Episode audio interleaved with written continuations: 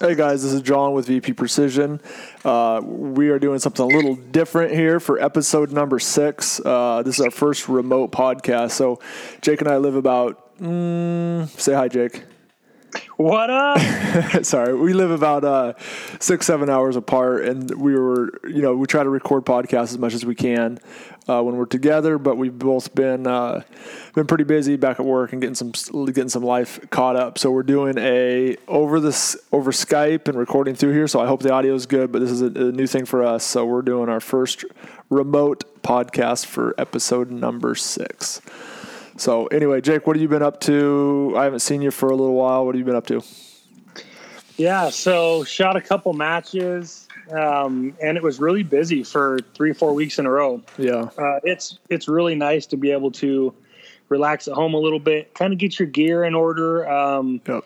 and and really focus on getting grounded and going for uh, you know kind of catching up on work, getting work done. Mm-hmm. And now we're going to get back into matches come mid July with uh, with a couple matches, uh, NRL match, the High Country match. So yep. I'm excited about that. I'm yeah fortunate to be uh, two time champ. So we'll see what happens. Yeah, buddy, go for a three peat. That's a good match too. Is that Robert Quigley over there in Colorado does an awesome yep. Uh, awesome match. It's always seems like it's high round count, probably 250 rounds. So 230 yep. to 250 for uh, Saturday, Sunday. It's a super fun match. Really diverse course of fire um, high elevations, high temperatures. Uh, just I love that match. Unfortunately, I'm going to miss it this year. Um, but uh, I I that was been one of my favorite matches. I'm going to be heading up to a a match up in Canada actually. So uh, we'll be be missing that one. But yeah, yeah, right on. So we've been. Uh, we haven't seen each other for a little while, and so it's good to get uh, going on a podcast. We yep. do have um, you know a few matches that we could probably talk about. One of the the matches was the K and M Precision Rifle Championship down in Finger, Tennessee, and yep, uh, you did pretty darn well in that. And so, why don't you talk about that a little bit? Uh, yeah, it was uh, one of the. I think it's probably one of the bigger matches of the year. It was there there's almost 300 people there, I think. Um, yep. I'm not sure. So it was a fun match. I squatted with you. Uh, there's been a lot of matches where I haven't been squatted with you this year, and so it was fun to shoot together.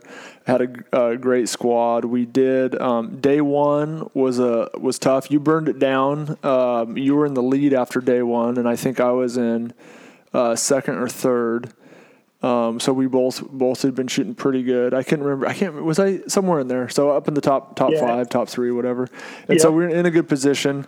Um, first time to K and M. It's probably the what's uh, what would you what would you call it? Like the golf course of the shooting world. It's manicured. Uh, it's it's uh, down south, a lot of the ranges are they call them square ranges, where they have lanes cut into trees, and so these big lanes, and they're all it's nice grass. Shannon Kay, it's it's his. Uh, Shannon Kay owns the PRS and also owns K and M and does a lot of training there, and so he's kind of his pride and joy, and takes a takes really good care of the place. It looks wonderful. It was. Uh, I haven't been there and I've heard a lot about it. And it was good to get there. Uh, good to see a lot of people that we don't normally see on that side of the country.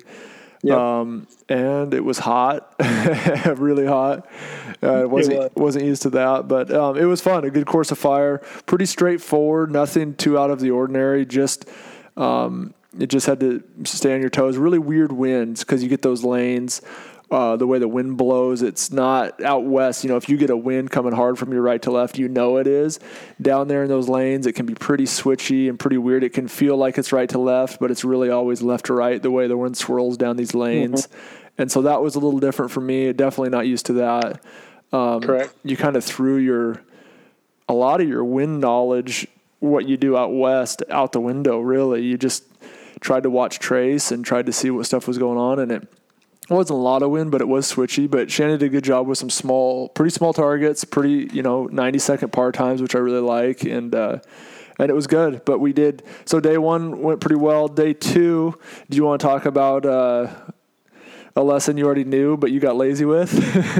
yeah, I got a little bit lazy with um, kind of my gear maintenance, and I typically try to have 150 rounds, maybe even 200 on a barrel before I'll take it to a match. Uh, well, I had 1400 roughly on my uh, old barrel. I decided to take it off mm-hmm. uh, like the Wednesday before the match. Um, I, screw, I screwed a brand new barrel on. I went to the range and it just shot lights out. And so I had 12 or 13 rounds through it by the time I got it zeroed.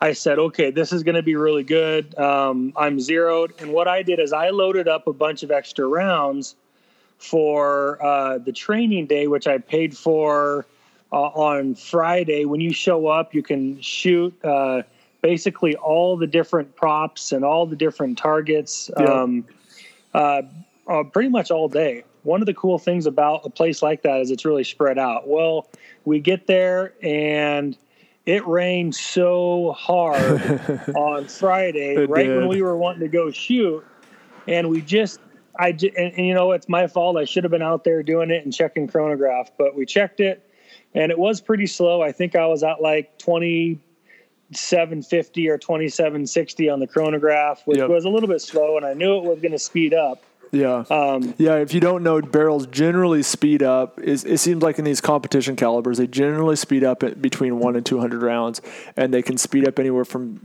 I don't know, 20 to 60 feet a second. I, am sure some yeah. could be more, um, but I, I feel like I always see that 30 to 50, almost always. Yeah. So. And so for me, I, uh, I think we only really got like 40 rounds down the barrel yeah. uh, on Friday. We did a little bit of practice. It was really hot. Yep. So what we didn't want to do is we didn't want to just go burn a whole bunch of rounds through the barrel and get it super super hot. So we we went in, we zeroed. Uh, that was five or or six rounds. Then we went over to some rocks. Yep. And we were practicing off the rocks, and so we shot a string of ten. And then we uh, went to kind of long range. The last thing we did was long range and then we were taking a break and then it just started so i had probably you know 25 or 26 rounds down the tube yeah. which brings me to a grand total of 42 or something not enough and, for a big match like this and it was so hot yeah. I, I was not used to it i'm yeah. from a very dry part of the country it was may um, and we were we were like 50 55 degrees here which is perfect for for me for shooting. Yeah. Um, we go there and it's 90 degrees and, and it was absolutely horrible. Yeah, the humidity. I mean, humidity gets you. It was. Uh, I'm. You know, I'm. We live down in the. I live in the Willamette Valley in Oregon, so it's a little more humid than where you live. And still, I was just like, man, I'm not used to this. It'd take you take you a few days to get used to it down there. So, yeah, we cut the we cut the sight in day short. So you started, you started Saturday with a low round count barrel. It was hammering. Uh, yep. But talk about what happened on Sunday morning. So we had our on on Saturday morning. Uh, I already knew my velocities, and we actually were fortunate to shoot the long range. Uh, you know, I think we had a stage, and then we had three long range stages in a row. Yeah. So I knew my velocities, and I shot pretty well on those. I think I only really dropped well. a couple shots, yeah. or maybe one shot yep. on all three of those long range stages, and I really knew my velocity was was on. Well, yep. throughout the day uh, the rest of the day, we shot pretty uh, generous big targets, and they were closer range, so the velocity didn't necessarily matter. Mm-hmm. Um, I ended up, I think I dropped six shots on day one, and so I was in the lead um, after after day one by a yeah. few shots. Yep. Uh, day two, um, we we it was my fault. I did not go re chronograph. I did not go re zero. And so, uh, for whatever reason, we just uh, started shooting again. And now we're back to shooting some longer range targets on day two. Uh, and I was just all over the place. I was, barrel was speeding up, so I was high, and I was having a really hard time. Yeah, that stage we started. I was at. The stage we started on was difficult to see if you were high. It would have been hard to tell. Yep, and so that first stage we were starting on, it was basically not skyline targets, but there was no berm behind them. Yep. And so they were all just grass behind them. I didn't do very well there. I had a hard time picking up where those particular rounds were going. I ended up, I think, getting a five out of nine, so I kind of salvaged it. But yeah. in a match like that, it's really hard to recover from, uh, you know, a few points like that. The next stage was a really tough stage uh, on the bus. Yeah, and right. most people were either timing out or doing tough, and I did pretty good on that. I think I got seven out of nine. Yep. Um, and then the the next stage was these really. It was kind of horrible timing for me It was. because the next stage was like three or four inch target, three or four inch tall targets. They were really wide, but they were only a couple inches tall yeah. and so it was it, it turned out to be pretty bad timing and I, I right then i picked up that i was really high but by that point i had already dropped you know 10 or 11 shots on the day Yeah, because we the rest of the squad like we uh, like I cleaned the long range and you would drop three or four, and then I cleaned those rectangles and you drop two or three. And, Yep, and so when you, when you so go seven point, down, behind. yeah, that's a that's a big deal. And so at that point, I was like, and it was hard to pick up that you were high on those rectangles too. It was those were those were you know the, your bullets are landing back way behind the targets out, and some of it in the timber where you couldn't see anything and then some of it way behind on on hillsides and so on. And so at that point, I was like, you know, we were talking. It's like you're high, and you know, most likely we knew what was going on because we did. We, we both knew your barrel was pretty new. So yeah so uh, I kind of finished the day out. We realized, hey, let's let's kind of up our velocity, which I hate doing. I'm typically a truster in my velocity. yep, we we upped it and it lined up for the rest of the day and I shot real good, cleaned a bunch in a row and Yeah. I think I dropped one on the last stage and and you know maybe a, a few shots after that. But the moral of the story is don't uh, if you have a match that's important to you, just don't do things like that. yeah, it's hard, and we we know we know those lessons, and it still catches you off guard. You get busy, you get. Um, You just run out of time sometimes. That's how. That's how I felt lately. With work at home has been crazy. It's like sometimes you just can't do what you'd like to do as far as really ringing a load out or getting your barrel to the round count you want it to be. And it's no excuse. It's on you. But sometimes it sometimes it happens, and it it caught you there at the worst at the worst time. But um, it did. Yeah, it was a rough shoot. And if I would have started somewhere else on the range, yeah, um, you probably I would have picked it like up. I could have picked it up a little bit earlier, and then I would have Yep. been able to get those tough stages uh, when I had my stuff figured out. But that's not the way the cookie crumbled, and and uh, it didn't happen like that. But thankfully, uh, I was still able to kind of salvage a top ten finish there, which is Yeah. which is good with 300 shooters. Yeah, for and sure. you had a really good day too, as well. Uh, we were both in position to win it. Yeah, we were. Um, you had uh, I you had it to the last two stages. I was I had a pretty Yeah. good I had a pretty good day. Cleaned a lot of stages, and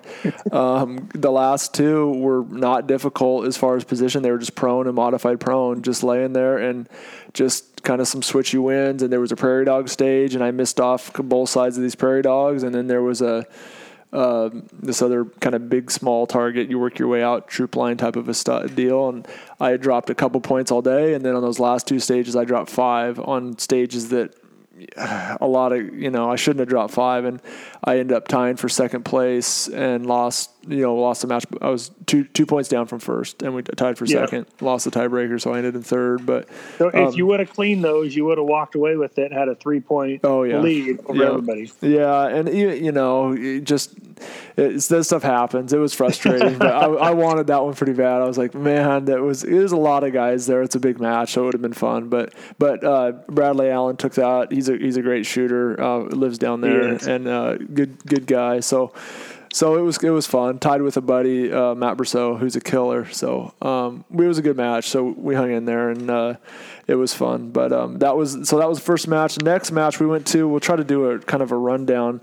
Um, was uh, Quiet Riot in Utah, and you destroyed that match, and it was fun. I got a, I was there um, in your squad, watched you do it, and it was impressive. It was fun to watch. But um, Thank you. w- what? Uh, talk about that match a little bit. The uniqueness of that match. Um, So one of the things I like about that match is it puts everyone kind of on an equal playing field because everyone has to shoot suppressed. And when you shoot suppressed, there's a lot of stuff that's different. Your recoil's different. You have to learn how to manage it a little bit differently. yep. Uh, you have some weight that's in the front of your gun that you're not used to, so you got to figure out where your balance point's at now.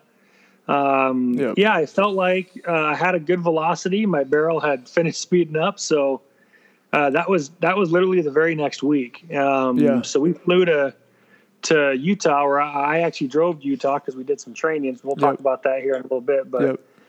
uh, I felt like it was pretty, um, you know, pretty straightforward, and my bullets were going where where I wanted them to uh, to go, and everything was, um, you know, kind of lining up well. So it was Yeah. good. I felt like I shot pretty good at K and M. Um, I felt like I pulled a bunch of really good triggers, Yep. and you know, you, you kind of know when you're like, you know what, I screwed those four shots up, or you know, uh, man, I shot pretty good there, and so you you start to get a feel for how you're shooting, Yeah. and then how you can also. Uh, you know, make yourself better by practicing after the match as well. So if you if you pull a dumb shot, do something stupid, then you can go home and you can practice that, Yep. and you can focus on why you made those mistakes Yep. and make sure you don't make those again. So yeah, I like to make notes in my match book of like, hey, dummy, maybe practice off a tank trap or practice uh in the case of Dog Valley, there's some guys that need to practice spinners and different things like that. So, talking to you, Brian. yeah, no, that's Well, funny. Anyway, that's a. I guess we could maybe touch on that in a little bit, but um, the uh, yeah. So you were running. What were you running? You what suppressor did you run? Because we don't normally run suppressors. Uh, I typically don't. That match, I ran the uh, the Thunder Beast. I have a Thunder Beast Ultra Seven. Oh, cool. Um, and so I ran that. Uh, I actually was back and forth between two suppressors, and I have one that's like an all, like I don't know if it's a steel or like a bimetal. It's it's kind of a, a couple different. It's a little heavier, Yeah. and that's what I shot last year. Well, we were you and I were sitting on the hundred yard range Yeah. shooting some groups, Yeah. and I shoot a group with this suppressor. I just, I literally the first time I shot suppressed was at. I screwed my suppressor on while we're in Utah, sitting at this range. So I Yeah. hadn't practiced with one. We just got off a plane from Tennessee. Yeah. We threw our muzzle brakes off and threw a can on. So I, I shot this suppressor, and it was all over the place. I mean, what was I? I it was a, it was Well, a one incher. Yeah, it started. It was like hammer time. You're like, oh, check this out. And I so I look over on your target, and I'm like, you start throwing bullets all over this target. I'm like, yeah, that's, that's pr- pretty impressive, Jake. I like that. Yeah, pretty impressive. Looks good for me. So Yeah, I, it was bad. I decided to throw that Ultra Seven on, and then I kind of zipped those groups right back in. So for whatever reason, the weight of the of the suppressor, Yeah. the harmonics, something really decided to shrink those back in for that. So I was thankful that I had a couple suppressors there. Yeah, it's crazy the difference. It's crazy the difference. I've talked to, was it Jerry Carla? I think so. Jerry Carla, he's not hasn't been shooting as much lately, but he's he's a pretty consistent shooter. A couple years ago, last year. And um, he shot a six five forty seven forever. And he told me we used to be on the uh, team surgeon together a few years back, and he told me that he would take for barrels and barrels and barrels the exact same load with 140 hybrids and Varget load. He never changed it for years. And all he would do is go to the range with his ammo that he loaded for years, and he would take three or four five different suppressors, and he would shoot one, shoot a group with one, spin the next one on, shoot a group, spin the next one on, and it all changed like you know your harmonics and your group size. And he would just he would load tune by switching suppressors, which blew my mind until you know we started doing that in Utah, and I couldn't believe the difference. It was pretty pretty interesting. Yeah. Yeah. So it was crazy. We shot that one. And that's one of the unique things about that match is everyone has to deal with those problems. So Yeah. you just you shoot suppressed. Um, Yeah, mine but was all over lined the up pretty place. well. Yeah, that's good. That's good. So you were running. You were running. You've been running A tips too. You want to talk about that for a minute? You the new A tips from So Hornady. I ran. Um, I at the end of last year, I shot uh, two matches shooting the Hornady the 110 A tips. One of them was the Arizona. Uh, I think it's called the PRC or T T- PRC. yeah, TPRC. Yeah. Um, it's the one that Matt and Regina run. They do a really good job. I shot pretty well at that match. I ended up winning by a few. yeah. So I was able to get a win with the A tips there. And then the, the following weekend was a match at Rock Lake Rifle Range here in Washington, which was a um, that was a NRL match. Yeah. That match was uh, you won that, and I got second. Yep. And I shot pretty consistent there with those bullets as well. And then I, I ran out. So now the rest of the year, I'm I'm so it was basically a prototype. Uh, Yeah. They they um uh, so I you- ran out. gave you- the like, first hit was free. Yeah, the first hit was free, and so then they made me wait. And I was like, Yeah. man. So then I went back to shooting my 108 ELDMs, which I really like those bullets as well. They're pretty consistent. Uh-huh. Um, I just don't think that they had the BC and stuff that No. the the 110 has. Yeah. I uh, so my first match shooting the 110s again was the uh, match in Tennessee, the K and M match. So now the last three matches: the K and M match, the uh, Quiet Riot, which is the PRS match in Utah, and the National Rifle League Dog Valley match. I've shot A tips uh, with those, and so I was able to to win one of those, and I got second at Dog Valley. They've Yeah. been shooting really good, so I'm I'm pretty happy with them. Yeah. And you, you want to talk, we can talk about Dog Valley real quick. Um, well, one thing, other thing I want to talk about Quiet Riot, uh, just a unique thing. It's in this old ghost mining town, and it's probably one of the cooler locations that I've shot. So that was kind of a highlight too. Shooting out of buildings, shooting off of uh, just all kinds of you know crazy, just uh, big conveyor chute tower things. I don't even know what they're called for moving coal, coal, coal ore tower. and coal tower. Yeah. it was anyway, all kinds of crazy stuff like that. So that was pretty cool. And then uh, um, as far as Quiet Riot goes for me, it was a I to day one went pretty well, um, and then day two was just a train wreck. I had. Um, I, uh, some of it was me. Some of it was I had a mix. I was out of bullets, so I had three different lots mixed up, and I feel like one shot better than the other. But I pulled some bad shots as well. I just wasn't kind of mentally there. I think we have some questions talking about mindset stuff, and I've been working. I always work on that, so we'll talk about that later. But I fin- I can't remember. I finished seventh or eighth or something. So top ten, I guess, but I wasn't very happy. It was it was uh this was a rough weekend for me. So that's kind of where I ended up Quiet Riot, but. Um, good, uh, kind of wakes you up and be like, okay, you got some work to do and, and got some work to do between your ears. So that was good for me. So, um, the, the next, well, so in, in between all this was exhausting. So quickly we flew to K and M.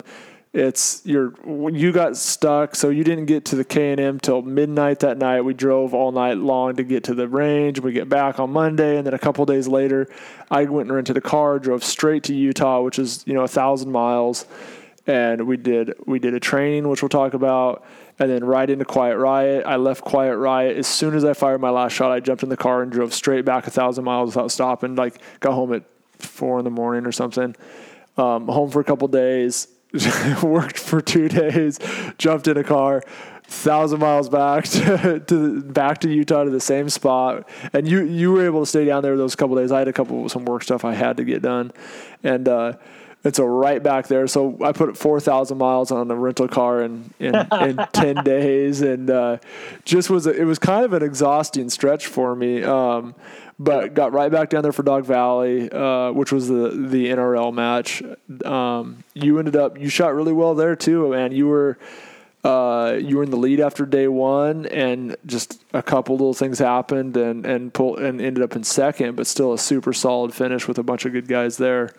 Um, was that anything stick out at that match for you, or You know, that was a, a match that, that we've went to a couple times. Uh, Dog Valley, NRL. yep, It's uh, um, it. This was the best uh, match that he's put on, in my opinion. The best Agreed. course of fire. He he mixed it up a little bit better than he has in the past. agreed. So I was really excited to to see that, and I was um, I was just glad that, that was that was the case. So props to him for you know kind of learning from his his other matches Mhm. and and rolling in there. Uh, yeah, I had the lead on day Yep. one. I think I had a three point lead on day one. Yep, I decided and and I shot okay on on day two, but just nothing special. Um, I think uh, I think I actually got beat by I was in the lead by three points and I got beat by four points overall. So yeah, that I, I got beat by seven points on day two. yeah. Uh, that's that's quite a lot when you're talking about shooting ten stages, getting beat by seven points. Yeah. So that's a lot. Nick Godarzi won that match. He was on fire. He, he is. He shot a couple. He won the. Uh, he now he's won two NRL matches. Yeah. Uh, he won the uh, what the JC Steel Challenge as well. Yeah, he's been on a roll. He's a super consistent shooter. Good good guy. So Yeah. it's, it's fun to see him. He's up. He's up in right. He lives close to you. So Yep. um, yeah. good to see the Northwest guys shooting well. But yeah, he burned it down. Sometimes you get guys on a roll. And it's like, hey, it is what it is. You just it just sometimes you're just Yeah. clicking on all cylinders. It's hard to it's hard to hard to catch up. So he cleaned some Yeah. tough stages. There was he cleaned that spool stage. Um, I, I think some other stages that were some tough ones he cleaned. So did really well that day. So. yeah, That's right. That's pretty cool. Absolutely. cool. but that one was a, a little rough for me. I think I finished in fourth, and then some scores they changed some things. I think I ended up in sixth. I can't I can't remember. wasn't wasn't it was a it was a like I said another top ten, but not I'm not I'm not going to those matches for top ten. So so No, yeah. it's guys are like, well, you shot good. I'm like, oh, I was pretty disappointed, but it was a. It was got to see some friends. Brian Pence came down and got you know stay with Paul Dallin, super good dude, and was able to shoot a bunch of some pistols and had a, just had a really good time. And in the midst of those two matches, we also did a couple trainings. Um, Yeah. You want to talk about those for a second? We had a So we we're pretty fortunate to to you know get a lot of requests for training, and we've done a lot as well. yeah Uh, this this particular training we did in Utah at the price range, and we decided to do a training before the Thursday before the Quiet Riot PRS match, and the Thursday before uh, the Dog Valley NRL match, which was the following week. And Yeah. So we did two trainings.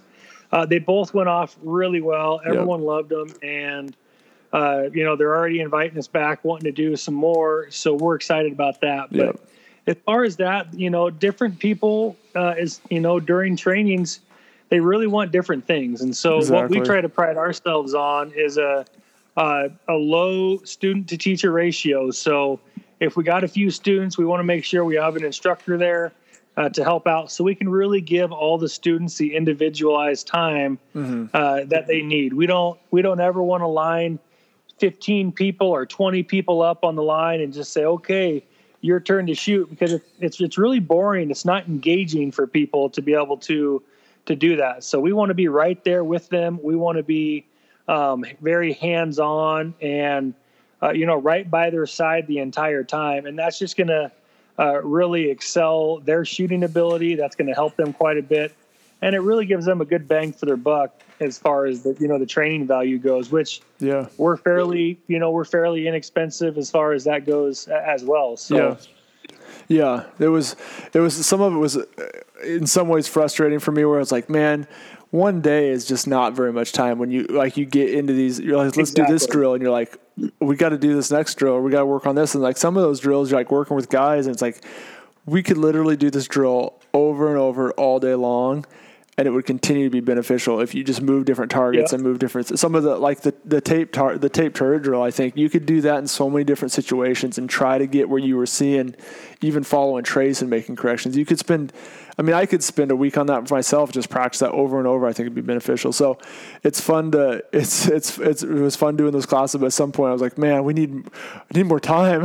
you know, there's Yeah, there's so much information you could go over, but it was fun. There's a lot of different skill levels came out. A lot of you know some some match winners to so to you know pretty new newer beginner shooters and Yeah. and having that high teacher ratio. We tried to you know you know keep up with the different questions at the different levels. I think it was a lot of fun. So. Um, definitely be doing more of that at some point, but that was uh that was good. That, and that's why I was driving back and forth so much. I had just extra gear. It was hard to fly, and I was like, um, with the trainings, you know, going on Thursday and then shooting, you know, Yeah. Saturday, Sunday. So that was part of that. But so we do have a couple more on the calendar and uh, for for all you guys that are interested in training um, shoot shoot one of us a message and it really doesn't matter where you're at if if we can fly there or make it there yeah, um, you know, we'll we'll try to make it worth your guys' while to, um, you know, to make that happen. Obviously, we can't do it for free. There's training and and stuff like that that or travel and stuff like that that we have to uh, um, accommodate for. But you know, we we would love to do them all over the country. Let us know. We have a lot of requests.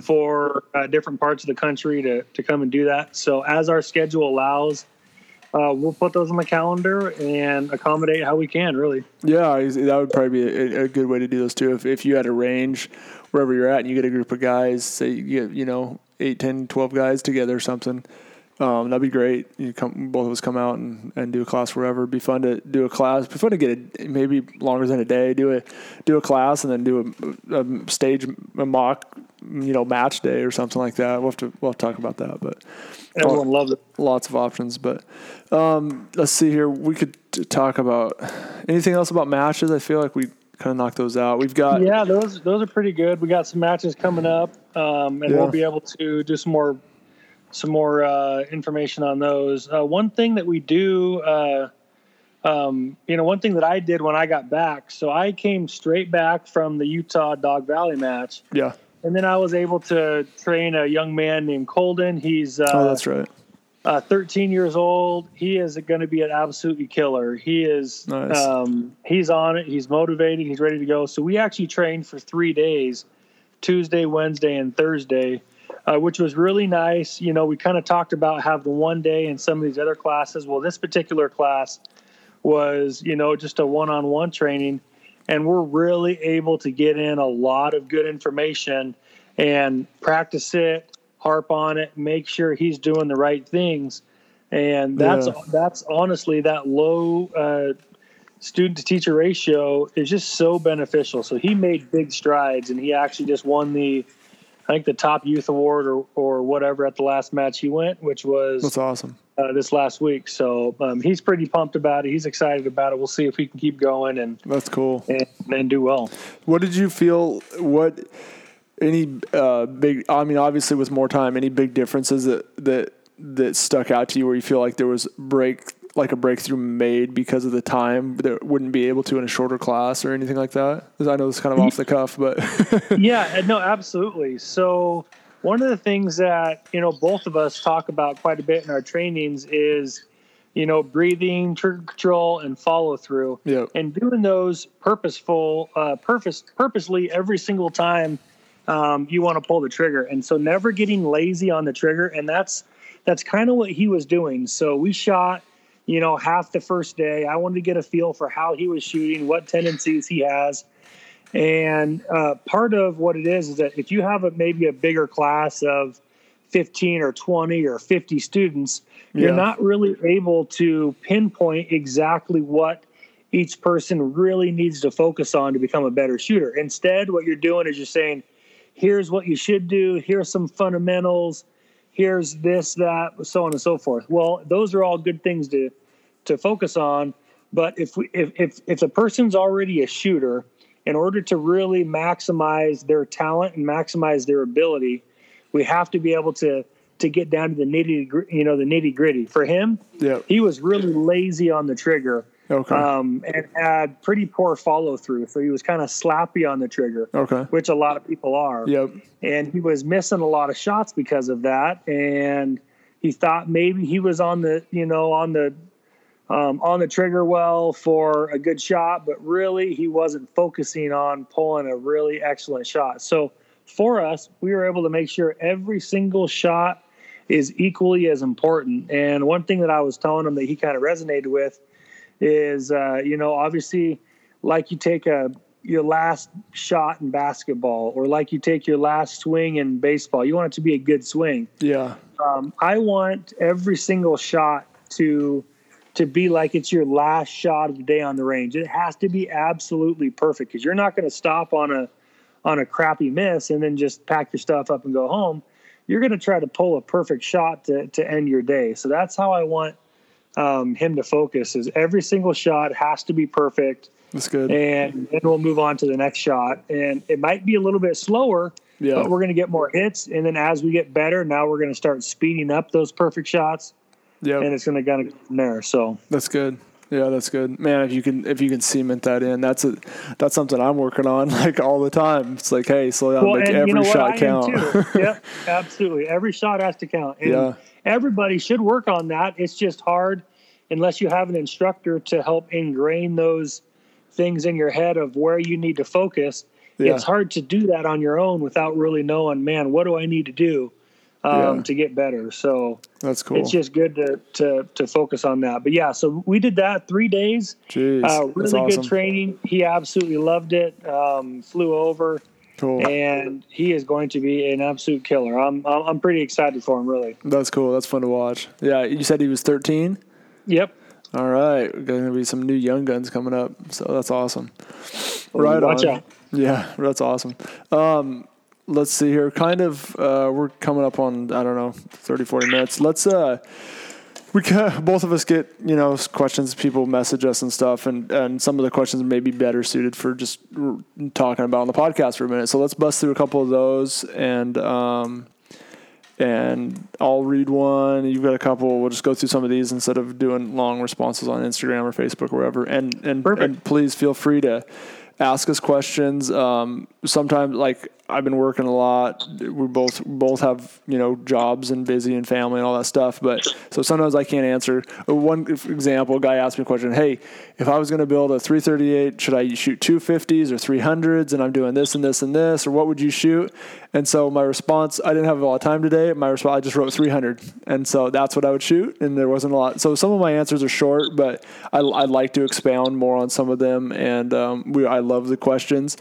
Um, but just message us at you know on our Facebook or Instagram or VP Precision um, on you know Facebook, Instagram, stuff like that, um, or personal pages, whatever. But um, uh, one of the questions, uh, guy he rid of him. I think his name is Matt. Um, his Instagram is fcdh underscore, and he said, "Hey John, how's it going? I had a question. This is kind of long. I'm going to chop a little bit out, but I had a question you could answer podcast or however you want. Uh, last match I shot went to shit real quick, and uh, I checked my z- I checked my zero first thing in the morning. It was real good. I was super confident for the day. First stage, I was dancing all around the targets. My corrections were minimal, but would end up on both sides of the plate no matter what I did. Basically, the rest of the day went just like that. I couldn't hit anything. I checked all the usual things that I could. Is everything tight? Did my scope get bumped? Um, nothing. It was all fine. So my question is, what would you or Jake do if you knew your zero and dope were good and you should be hitting but aren't? Do you pull off the line and try to redope, check zero again? I have no idea where to start. Um, problem solving mid match issues. Uh, hell, or in my case, beginning to end match issues. Ha ha ha. so, anyway, sorry, it's kind of long winded. Terrible at getting to the point of things. Thanks a lot. Podcast is great. So, anyway, love questions like that. Obviously, that could be a, a never ending question. There's a million variables. Um, um, you know, so this is a this will be a good one to talk about for a minute. But so we kind of already talked about a mid match issue earlier with your barrel speeding up. So I think in a couple, I'll, I'll hit a couple things that pop to mind, and you can just chime in. But I think the longer you do this, the more that you, the quicker you're able to identify uh, problems. So when you started hitting high, the first thing in my mind, because I knew your barrel was new, I'm like, your barrel sped up. Like, so we just knew. And that's exactly what it was. Oh, you never said what did you got home, chronoed it. What did it speed up? Uh, after the K and M match, Yeah. I was 55 feet a second faster than when I started. So I was at 27.55. Yep. Um, I think I ended up putting 27.60 into my Kestrel, Yep. um, and I ended up being about 28.15. Okay. Um, you know, so almost 28.20. And so we just is- we just guessed that at K and M, like, hey, throw in forty feet or fifty feet or whatever, right? Didn't we? I can't Yeah. remember what we did, but I think we went to 2,800. Yeah. So we got we got close, and that so some of the things just come from doing this, and you'll know, um, you know, you'll you'll be able to identify some of those problems. Obviously, both Jake and I, I I've watched Jake. I don't know how many times I've watched him do this at a match. We'll go be at a hotel Friday night or before side in, and you'll grab your fix it sticks, and which are uh, little you know portable torque wrenches, and um, you'll you'll you'll torque every screw on your scope rings, your mounts, your action screws, and just triple check everything that you've checked over and over and over. There's no reason they'd be loose because they've been on there forever. And I've watched you do that over and over and over. And so the more you Yep. do this, the more you try to eliminate weird things like a scope coming loose or action screws coming loose or a million other variables that can happen. Um, so I think the longer you do this, the better you get at diagnosing those things. Um, I have had, uh, you know, in the past, I've had some different some, some equipment issues where I have been able to pull off the line and go check my zero. Um, if there's a zero board, you know, a hundred yard board that you can shoot during a match, sometimes match directors will leave those up. And you're having problems and you have extra ammo, never a bad idea to run over there if it's not going to affect your match. If you can run over there and shoot a few rounds to check zero, I've done that multiple times. Um, and you know you can always do that. You can even chronograph if that's the case. Um, there's, I mean, the the the, the possibilities of screw ups are endless. But are there are there things that come to your mind um, about catching mid match problems or resolving issues with dope? Yeah, so mid match problems. Uh, there's there's really only a couple things that are ever going to be able to to be wrong. Mm-hmm. So if you know that your zero's on, which is going to be the first thing that you want to uh, make sure of, yep. and you know that your velocity is good, every and, and you know your equipment is, um, uh, you know, maybe you can call it torque, but you know your equipment is how it should be. Then then the problems are going to most likely uh, be in with your trigger finger. Yep. Um, and so what happens is is that, and I've done this myself, is I start missing some targets. I miss left and right, and I'm having a bad day. Yep. I try to naturally blame it on something. Yeah, I um, love it. And I I don't ever want to say, man, uh, I probably need to go to the range because something's going on. And this is this is a little bit. This is this is a topic where it happens all the time, and I actually made a a spoof video on it with yeah. the excuses video I made where uh, your barrel sped up. And I know I literally just made an excuse that my barrel sped up on a match I didn't do well on. So I, uh, so we're know, all we're uh, all guilty of it big time. You know, we're all we're all guilty of it. But really, what it is is is if you know your uh, your stuff's you know torques and how it should be nothing's moving, nothing's walking. Um, yep. Your your barrel's on tight. Uh, there there's a lot of different things that can happen. So, um, you yeah, know, you can eliminate just, a lot of variables by triple yep. checking all your stuff. If and if you, muzzle brakes coming loose, you've shot a match where your barrel came loose. Um, yep. So so that's exactly right. If you if you check all that stuff beforehand, you know it's perfect then then there is no excuse, and the bad shooting now becomes my fault. Um, if I pull a bad shot, it becomes my fault. If I miss a target, it still becomes my fault, whether the wind got me or not. And mm-hmm. a lot of the times, what happens is someone misses the target, and then they go and they miss the other side of the target, and then they come back and they miss the other side of the target. Well, why are they doing that? Well, they very well might be doing that because they're not bracketing the target correctly. So instead of maybe missing on one side. They're either they're either overcompensating or undercompensating for that miss. Yep. And now they can't figure out why they're missing. It's just because their eyes are seeing the bullet. They think the bullet is one place, but it might be the splash of the dirt behind it. And so they say, "Oh no, I know exactly where that bullet went." Okay, well, if you know exactly where the bullet went, then there's something, you know, going on with your trigger finger or if you know exactly where the bullet went, maybe that's not truly where the bullet went. Maybe that was where the splash of the dirt went, but maybe not the bullet itself. And so there's a lot of things that we can. This is one thing that the the tape target or the tape turret drill yeah. really helps reinforce because what you're doing is you're taping your turrets, you're having someone spin your turrets, and then you're shooting one shot at any random distance, 500 yards. Mm-hmm. And what you're doing is that before your uh, turrets were taped or spun, they were dead nuts on the center of that target. So you know that they're on the center of that target. Someone misses it, and now the best thing to do is to say, okay, I think the bullet went a half mil left and a half mil up, and you should write that down. And then the person that spun your turrets is going to write down what he actually spun the turrets. Mm-hmm. Say that he did it four tenths and four tenths. Now you're going to do this drill again and again and again. And what you're doing is you're looking for the inconsistencies in your brain to say, man, I this entire time I think that bullet is impacting two tenths farther left than it really is, right? Yeah. And so if you know that when you start that your bullet's in the center of that target, and your buddy consistently goes, you know, three tenths or five tenths or, um, you know, seven tenths, but you're overestimating where you think that's going, you, you should try to recalibrate your brain to figure out exactly where that's going. Because when you dial uh, half mil left, there is no uh, inconsistency on that. It's a half mil left. When Yeah. you dial a half mil over the top and you see the bullet travel and you think it's, you know, seven tenths over the top, well, guess what? You're going to have to recalibrate your brain a little bit to figure out, okay, I've been overcompensating, um, you know, my hits and misses based off of where I'm seeing it. Now, why am I doing that? That's what you got to figure out. Why are you doing that? And then just kind of get a baseline and figure out, uh, figure all those numbers out. And then you have a graph and you can chart this graph. Okay, what's the actual numbers? And then what's my guesstimation on what those are?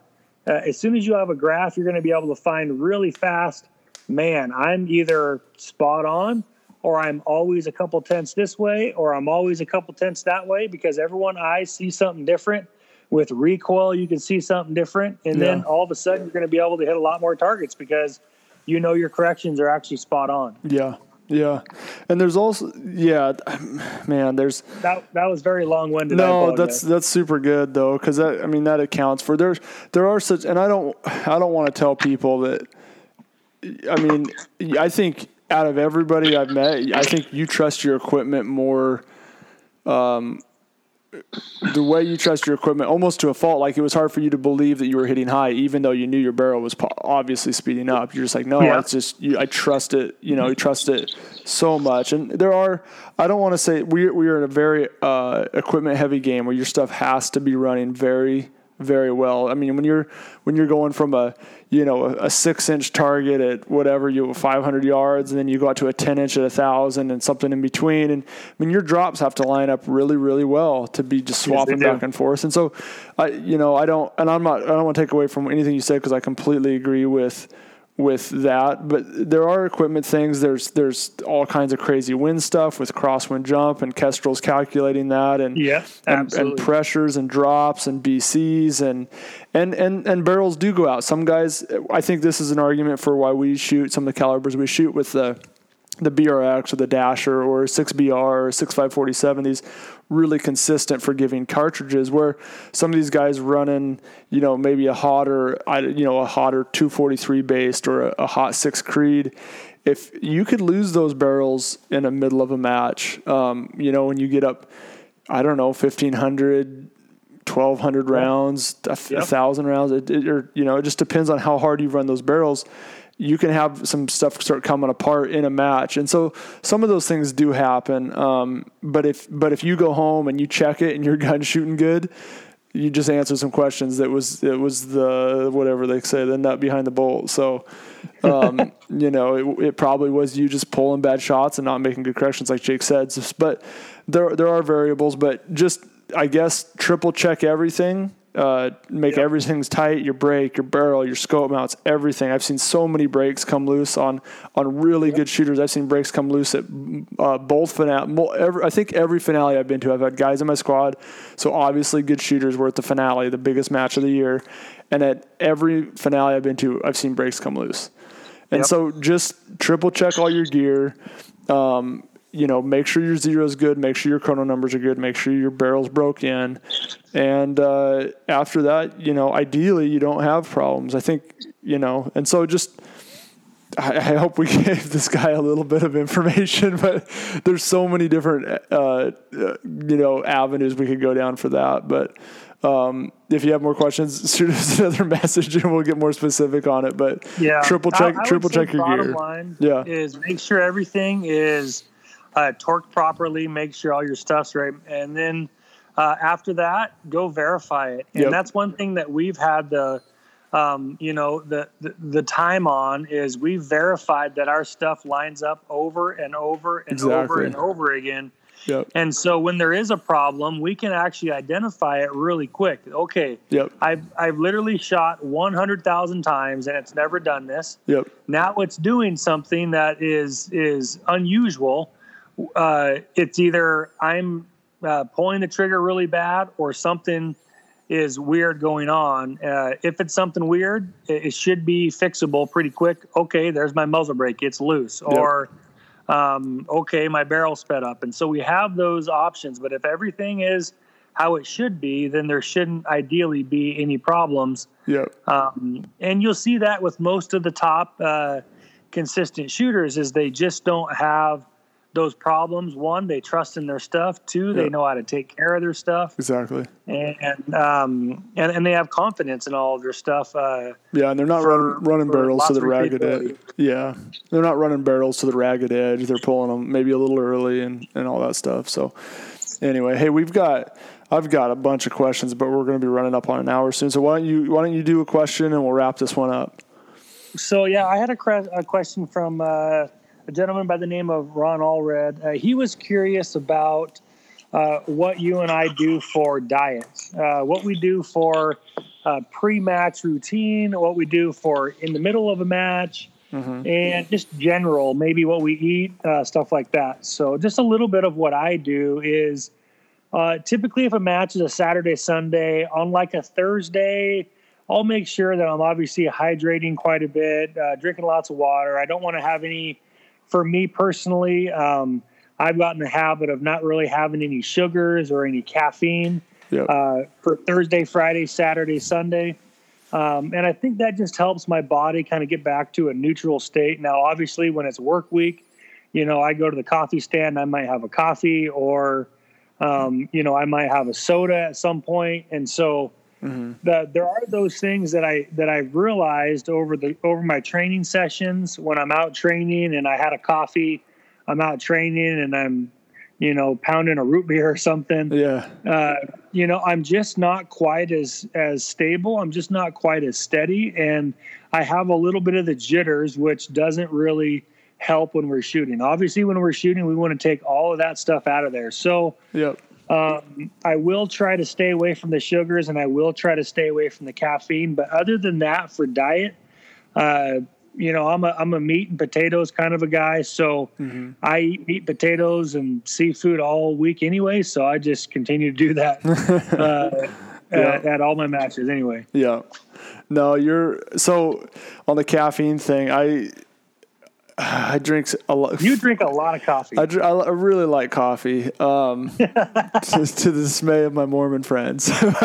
no, we had some coffee jokes when we were in Utah. So, um, no, I uh, I experimented with or without. I don't like to drink. I'm not going to drink a pot of coffee before I go to a match. But I definitely, for a while, I was trying not to do any, and then I drink coffee so much that I can have a cup of coffee and it, it just doesn't affect me. Like I like to have a cup of coffee in the morning breakfast. I like to have a decent breakfast. Um, um, you know, just whatever, some eggs or try to get something in my stomach. Um, but I'm not gonna, you know, the rest of the day I'm not gonna drink a bunch of coffee. I'm not gonna drink a Monster or Red Bull. I see guys chugging those, and, and maybe it doesn't affect them because they drink them so often either. So I, I don't know because coffee doesn't affect me if I just have you know have a cup or so in the morning. So it's not a big deal. I don't I don't don't drink sodas. I never have. Just I just didn't like them. I don't know why, but so that's not an issue for me. I drink a lot of water. I try to stay pretty hydrated. I think it helps I don't know. I can't hurt with, with. I've heard when you get dehydrated, your eyes are one of the first things that are affected.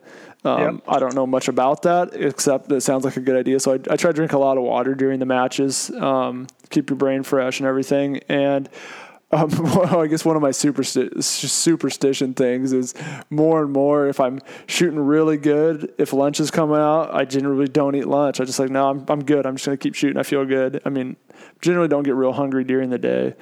Um, and so if you know if everything's going bad, sure I should probably eat. Maybe I'll change something. So I could do some stuff like do stuff like that, but it's it's not a big deal. But I'll throw some. You know, throw a granola bar, some jerky or something in a pack just in case, you know, I feel like I need it. But generally during the day, I don't need much. But I'm the same way. I like to eat a good dinner, have a steak, um, get some good protein and stuff. I think, I think one of the bigger things um, that some some matches work better for and some don't is try to get some good sleep. Is um, I've definitely shot good on very little sleep, but uh, just because of the way some matches go. But generally, uh, I think you do a lot better getting getting some good sleep, getting up, getting some food, and getting woke up and getting rolling. Um, but just try not to do anything out of the routine. Try to just you know kind of normal and just don't do I don't know. I mean, some guys, some guys drink a lot of alcohol the night before, and they hammer. They do great the next day. I just, I'm not one of those guys, so I guess I can't speak to that. So uh, I'll admire, you know, it, I'll they, admire it from afar. yeah, exactly. Yeah, we'll, we'll admire it from afar. Yeah.